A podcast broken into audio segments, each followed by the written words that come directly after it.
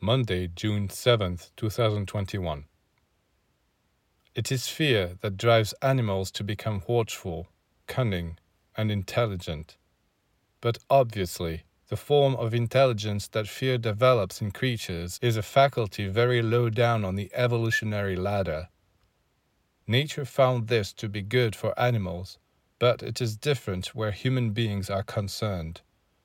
Nature has planned another form of intelligence for them. If human beings become vigilant and intelligent out of fear, fear of losing their money, their home, their health, their job, or their good name, they as yet possess only an animal form of intelligence. But since it is their mission to go further than animals, another emotion must arise in them to replace fear. And this emotion is love. Love drives out fear.